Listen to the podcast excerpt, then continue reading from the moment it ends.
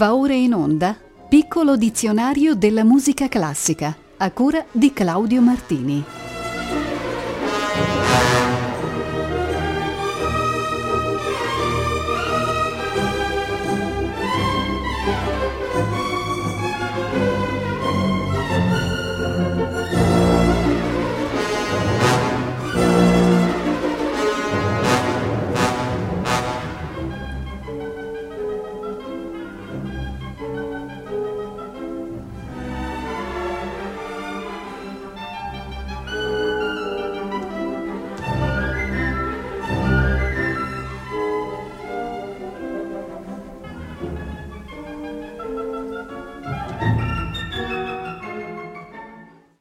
Buonasera alle ascoltatrici e agli ascoltatori del piccolo dizionario della musica classica giunto alla puntata numero 178. Cominciamo oggi dal vocabolo polonese, il quale indica una danza in tempo moderato e ritmo di tre quarti, caratterizzata dall'andamento maestoso e dal ritmo puntato dell'introduzione. La polonaise nacque nel Cinquecento come danza nazionale polacca dal carattere cerimoniale. Dal secolo XVII cominciò a circolare in tutta Europa e nel periodo classico fu utilizzata anche come movimento di concerto, ad esempio da Handel. È legata soprattutto al nome di Chopin, che debuttò come compositore appunto con una polonaise nel 1817, legandola strettamente all'elemento nazionalistico. Chopin fu ardente patriottico e soffrì molto della tragica situazione della Polonia del suo tempo.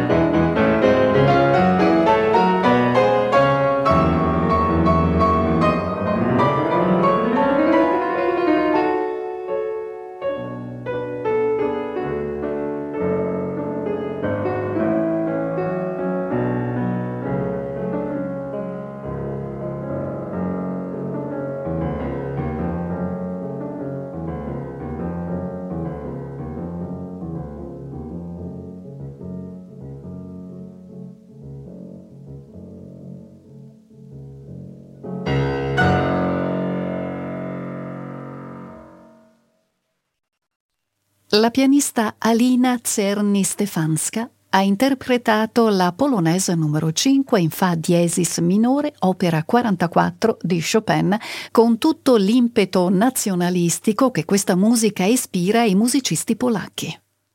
Passiamo adesso al termine polska, danza simile alla polonese ma più ancora alla mazurka, dal ritmo di tre quarti e dalla tonalità che può essere sia maggiore sia minore. Il suo nome fa pensare alla musica polacca, ma in realtà è la danza nazionale svedese ed è stata quasi sicuramente importata dalla Polonia nel secolo XVI, rimanendo in voga fino a fine Settecento. La sua diffusione toccò anche altre regioni della Scandinavia come la Norvegia e la Finlandia di lingua svedese, così che possiamo parlare di versioni distinte e anche assai diverse di polska da paese a paese.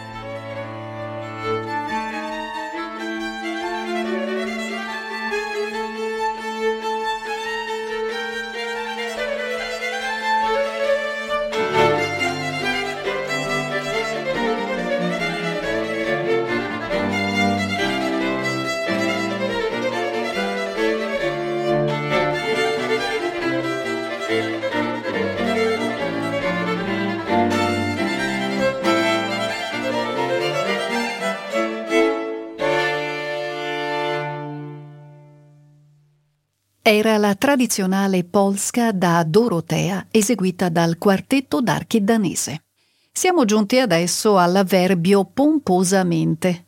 I dizionari della lingua italiana dicono che esso indica qualcosa che si svolge con gran pompa, con molto sfarzo e ostentazione, oppure enfaticamente, in modo altisonante e magniloquente. Un bel esempio di questo approccio lo abbiamo nel primo movimento della seconda sonata per violino solo di Benjamin Godard musicista francese del secondo Ottocento, accostabile alla corrente tardo-romantica. Allievo di Vieux-Trompe, fu dotato di straordinaria perizia tecnica nell'esecuzione, di piacevolezza melodica e di eleganza armonica.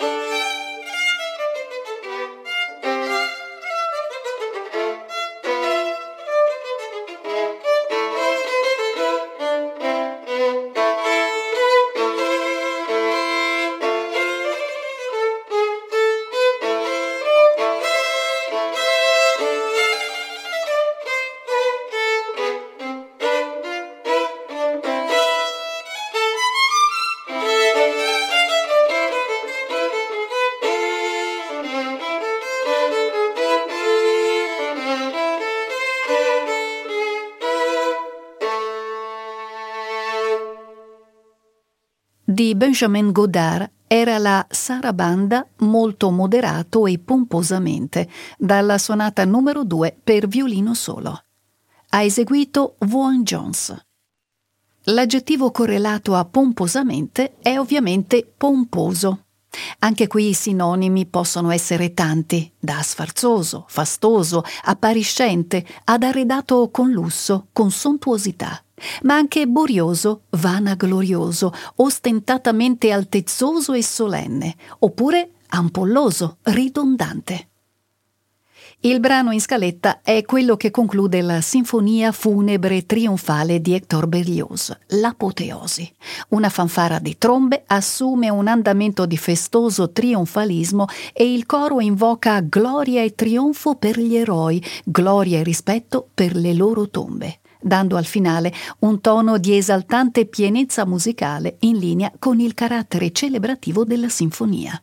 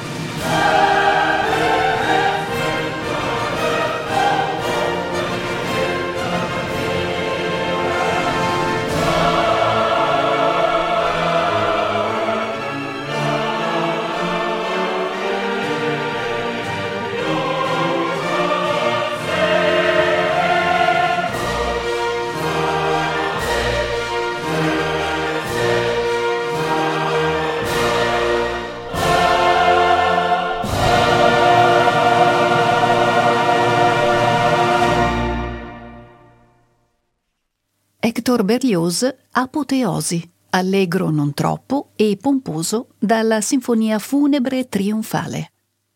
Charles Dutoit ha diretto l'Orchestra Sinfonica di Montreal. Voltiamo pagina ed occupiamoci dell'aggettivo pontificale, di cui è chiaro il riferimento ad aspetti musicali legati alle più solenni liturgie, quelli attinenti al Papa e ai riti papali. Il compositore francese Charles-Marie Vidor inserì nella sua prima sinfonia per organo un movimento denominato Marcia pontificale, richiamandosi probabilmente ad un brano dal nome simile composto da Gounod. Si tratta di musica processionale per eccellenza, in cui una densa melodia sostenuta da accordi e pedali in ottava mantiene l'inflessibile pompa per tutto il brano.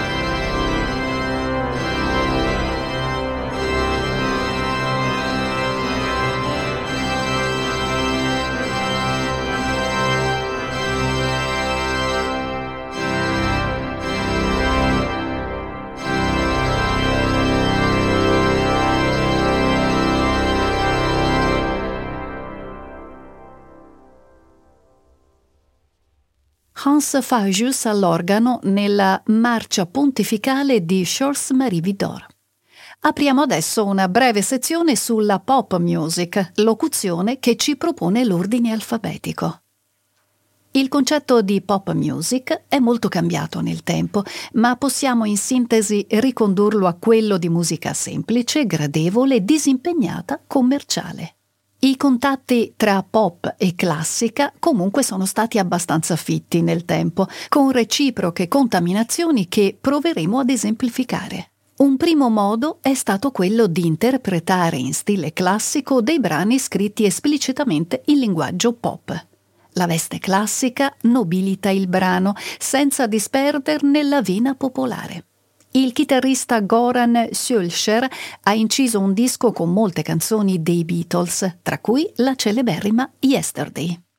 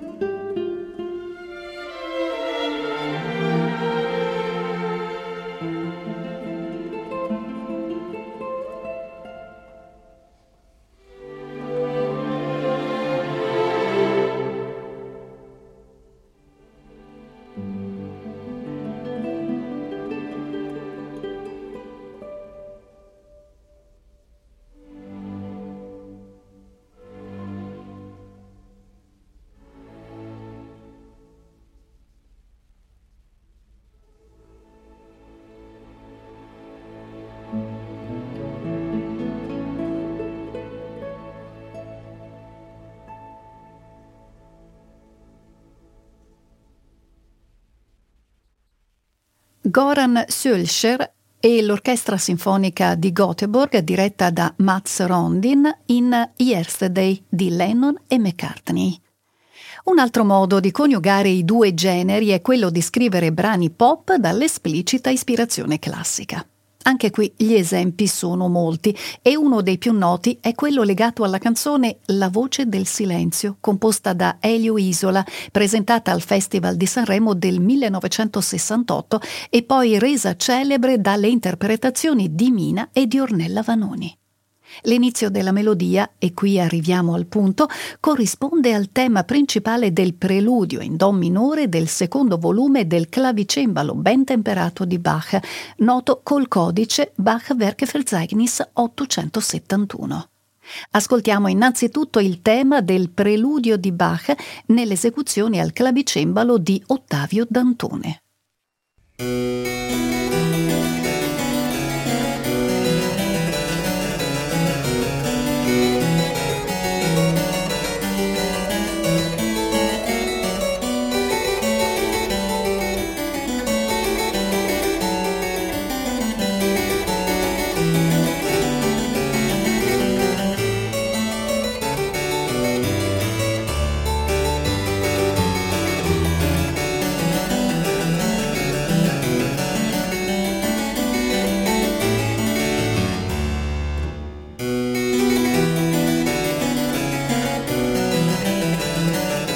Música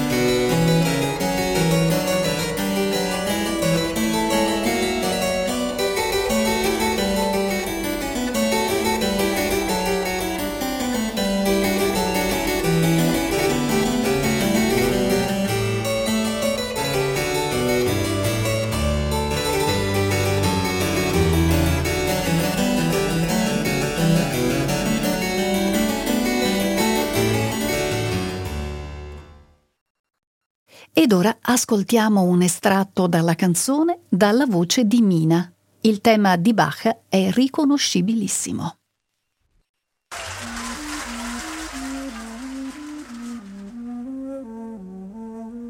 Volevo stare un po' da sola per pensare tu lo sai.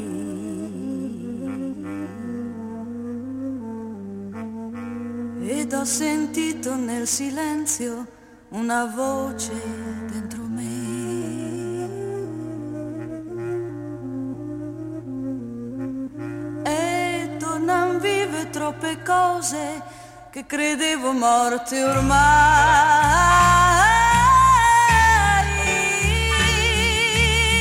E che io tanto amato dal mare del silenzio ritorna come un'onda nera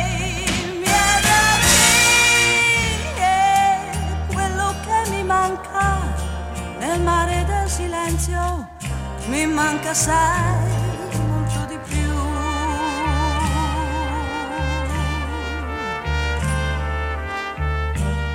Ci sono cose in un silenzio che non mi aspettavo mai.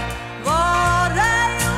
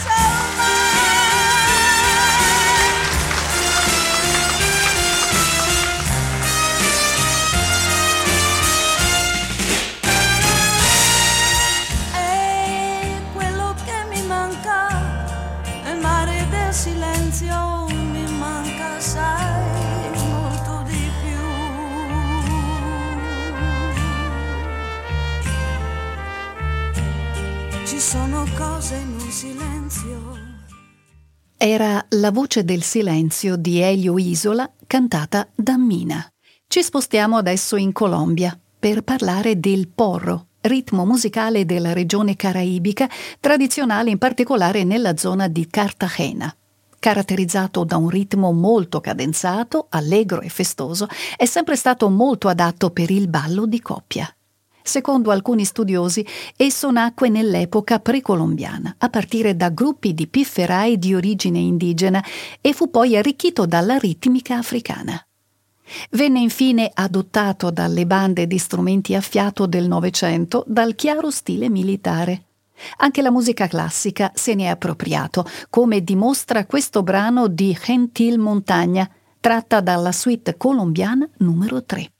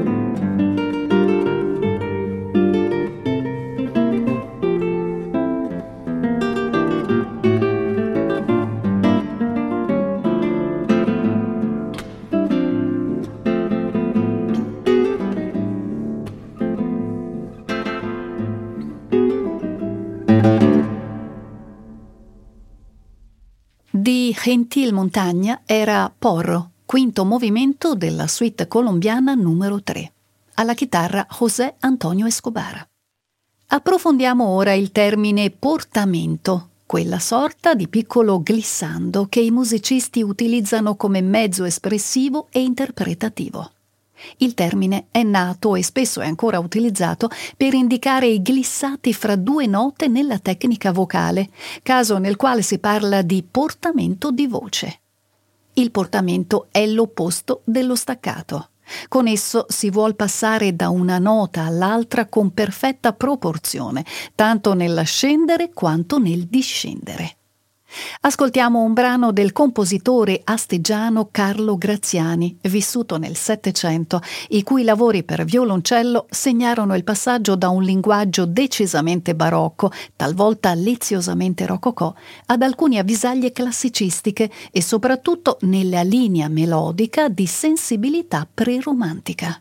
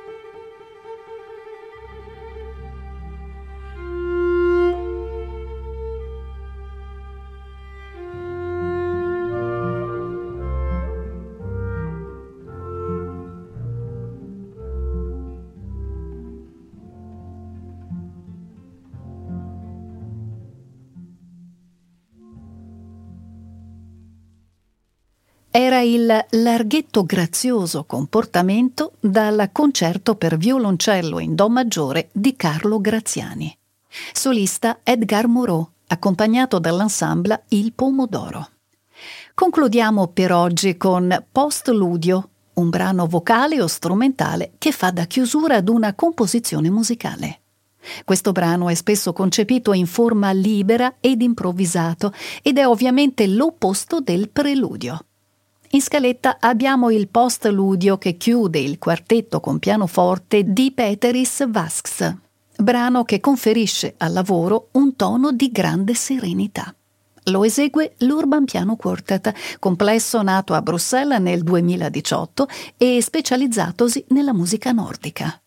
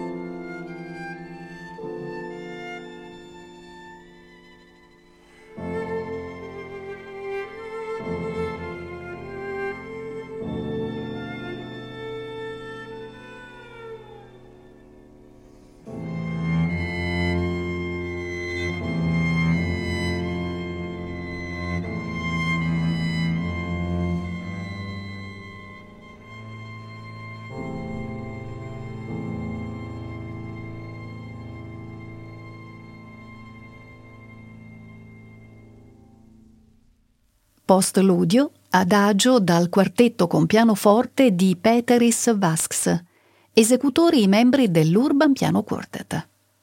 E questo era l'ultimo brano di oggi. Torneremo ad incontrarci con il piccolo dizionario il prossimo martedì 20 aprile, sempre alle 18.40. Sarà una puntata interamente dedicata alla musica post-romantica.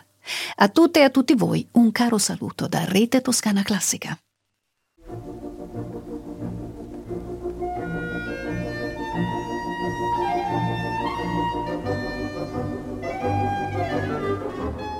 Abbiamo trasmesso Piccolo dizionario della musica classica a cura di Claudio Martini.